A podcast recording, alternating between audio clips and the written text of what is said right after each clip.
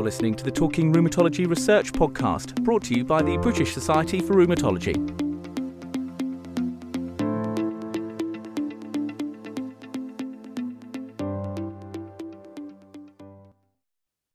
My name is Mwidimi Ndosi, Senior Associate Professor in Rheumatology Nursing and co-editor of Rheumatology Advances in Practice. Uh, this is an official journal of British Society for Rheumatology. Today I'm meeting with Dr. Shivani Gor and Dr. Sung-Hee Kim, uh, authors of one of the winning papers in the 2022 trainee publishing program. So their paper is a concise report and the title is C-reactive protein rise in rheumatology patients following COVID-19 vaccination. Welcome, Dr. Gor and Dr. Kim. Hello, thanks for having us. Thank you. Yeah. Welcome. Okay. So, in your study, you wanted to know the proportion of patients with inflammatory arthritis who have had a flare uh, of their disease after receiving COVID 19 vaccine. So, what led you to undertake this research? So, I think the main reason how it all started was so me and Sung-Hee worked together at um, the Great Western Hospital in Swindon, and we were finding more and more that the rheumatology specialist nurses were coming to us for help um, because they'd had a patient booked in in their emergency clinic that had come in with a flare. And more and more we realized that actually when we went to see them that they'd recently had, you know, within the last sort of month had their a COVID vaccine. Um, and then we were talking in the office over coffee, which we did a lot, and um, and just thought, you know, is there something in this? Should we look into it further? Yeah, so so that's really interesting to know, and uh, yeah, we talk about flares in, in, in inflammatory arthritis, and uh, yeah, perhaps you can give us just a little just description of what common symptoms uh, of flare uh, in, in inflammatory arthritis. Uh, well, we'll be talking about swollen and um, tender joints. Some patients might feel generally unwell as well. Um, I think the flares, maybe post uh, vaccination, weren't hugely different from what normal flare would look like in rheumatology patients as well. So, what were the aims of this study? Um, I think we wanted to see if we can find if there's an association with the COVID vaccination um, and a, a, flare of their rheumatological disease. Um, partly after our conversations, that we couldn't actually find that much online. That might be because everything is so new. The vaccinations were new, um, mm-hmm. so there probably hasn't been that much research. But also, we wanted to be able to inform our patients whether there is a risk of flare and how we can kind of navigate the, the need for having a vaccine, but as well as managing their flares appropriately.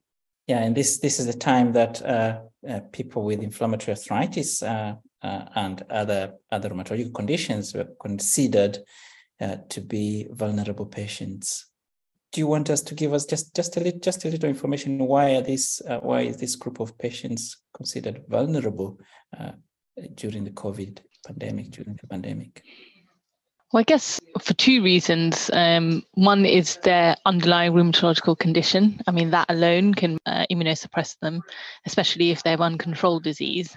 And then the other one is the, the medications we use, and, and that can definitely leave them vulnerable to infections. And I guess now we know a bit more, but when everything first came out, we didn't really know what the implication of COVID would mean on our patients. So I guess what three years down the line, we're in a slightly better position, but I can't say in in a great position. But it was yeah. So I guess we didn't know, so we had to treat our cohort of patients um, as extremely vulnerable. Yes, yes, absolutely. And uh, yeah, so so you've got your really the research question. You've got the reason why you really wanted to do this. How did you go about to collect your data? I think when we actually had a research question, we realized that we're always quite often surrounded by lots and lots of data that we collect from our patients. Um, and thankfully, in the department we are working in, we use Dawn, which is a rheumatology database that collects um, information for patients who are on um, disease modifying therapy, including biologics. So it was relatively straightforward identifying patients who are on DMARD therapy and biologics. And within that database, we also put um, or designate their, their um, underlying condition. And we also had access to national immunization and vaccination system, um, which meant that it would collect all the information about you know anyone who has an NHS number who's had the COVID vaccine. So we were able to correlate when they had the vaccine to uh, their blood tests that we had in the hospital database. Right. Yeah. Yes. So so yeah, from that I can guess it was quite a lot of work. You're working with two different sets of data sources. Yeah. What were the challenges in doing that? Yeah, exactly that. It was it was a lot of data collection. um, I mean, I guess with with a lot of these research projects that once you, you know you get into a flow of it and it and it works, but it it did take time. That was probably the thing that that took the longest amount of time. And yeah, like you said, it was two systems that we were working with, Dawn and the the immunization database. And initially trying to navigate the immunization database was was tricky, but we, we got there in the end. Yes, I can imagine quite a lot of work there. Uh, and as, as researchers, the, the curiosity and wanting to know that kind of helps you to motivates you to go and do a little bit more work sometimes learning new skills uh, just to be able to get the data you want. And so, so what information did you need from these databases? What what key information that you thought would be really helpful to inform your analysis? So we identified patients using the Dawn database. So we knew from the Dawn database the underlying condition, age, mm. uh, their gender, um, and also the DMARD therapy they were on, whether they were on biologics. Um, mm. and then we also re- acquired from the NIVS database um, when they had their vaccines and which type of vaccine they had. And in the UK, they were one of the three. So it was AstraZeneca, Pfizer, and Moderna vaccines. Um, and then the last bits, bit of information we needed is whether they had a blood test within 30 days of having the vaccination mm-hmm. um, and, and the CRP data from that. Yeah, and, and I can see here you selected only people with inflammatory arthritis why did you exclude others like those with uh, connective tissue disease, for example?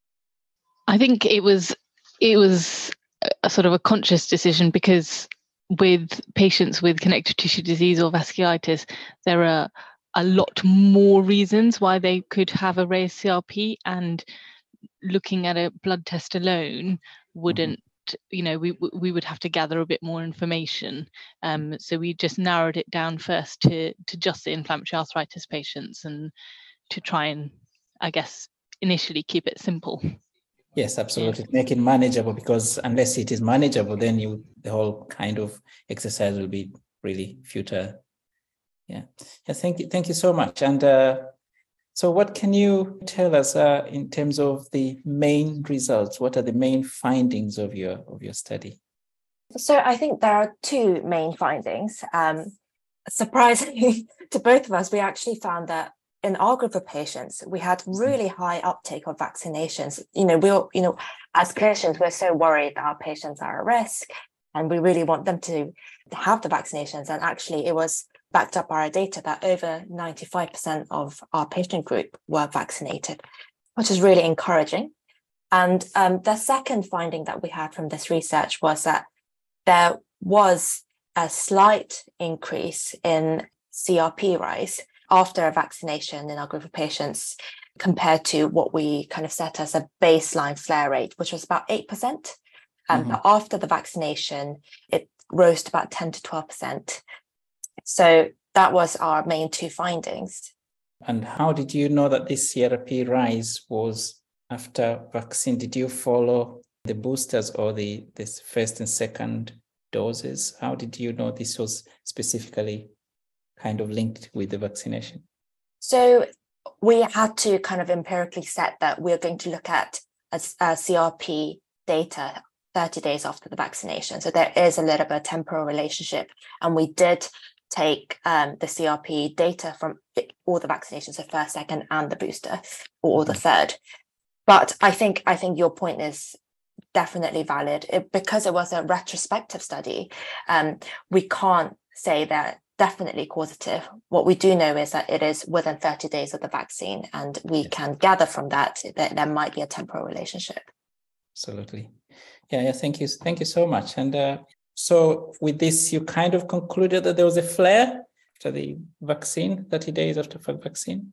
So I think our study suggests that that there might be a risk or increased risk of having a flare after yeah. vaccination. What we don't know from this study is what is the significance or clinical significance of this increased risk.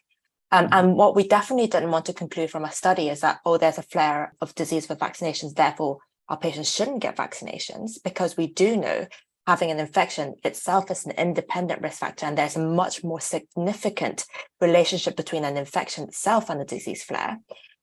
But I think it is important for the patients to understand that there may be a slight increase in the disease flare, and therefore, once they have had the vaccination, they can seek help if they see any signs of a flare, so we can manage them more appropriately. Absolutely.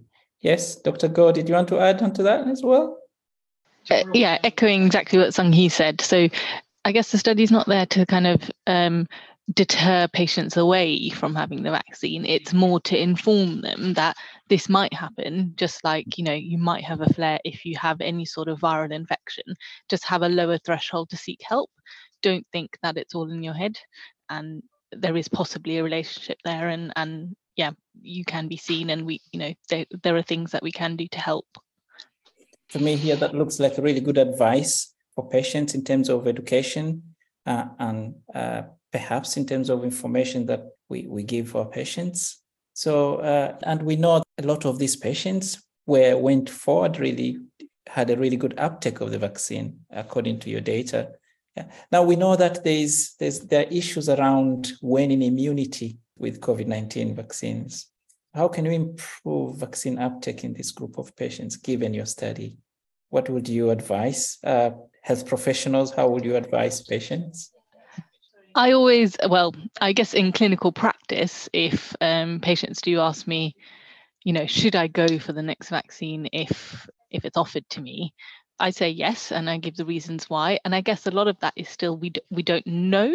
It's not, you know, COVID's still not been around long enough to to sort of predict things. But what we do know is that the medications that they're on are suppressing their immune system. So mm-hmm. at the moment, the safest way to advise them is to have the vaccination and try and keep their immunity up for as long as possible.